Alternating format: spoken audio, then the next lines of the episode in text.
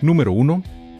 Todos podemos hacer un podcast usando los micrófonos de nuestros celulares o usar el audio de una grabación de Zoom para entrevistar a tu invitado.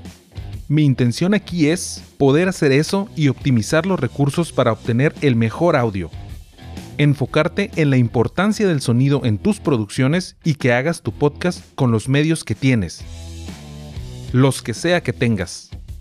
En este proyecto vas a escuchar y observar diferentes configuraciones sencillas y complejas para así entender cómo obtener la mejor calidad de sonido si apenas vas a empezar a grabar o si quieres subir el nivel de tus producciones. Todo esto a través de la resolución de problemas y la ingeniería en podcast.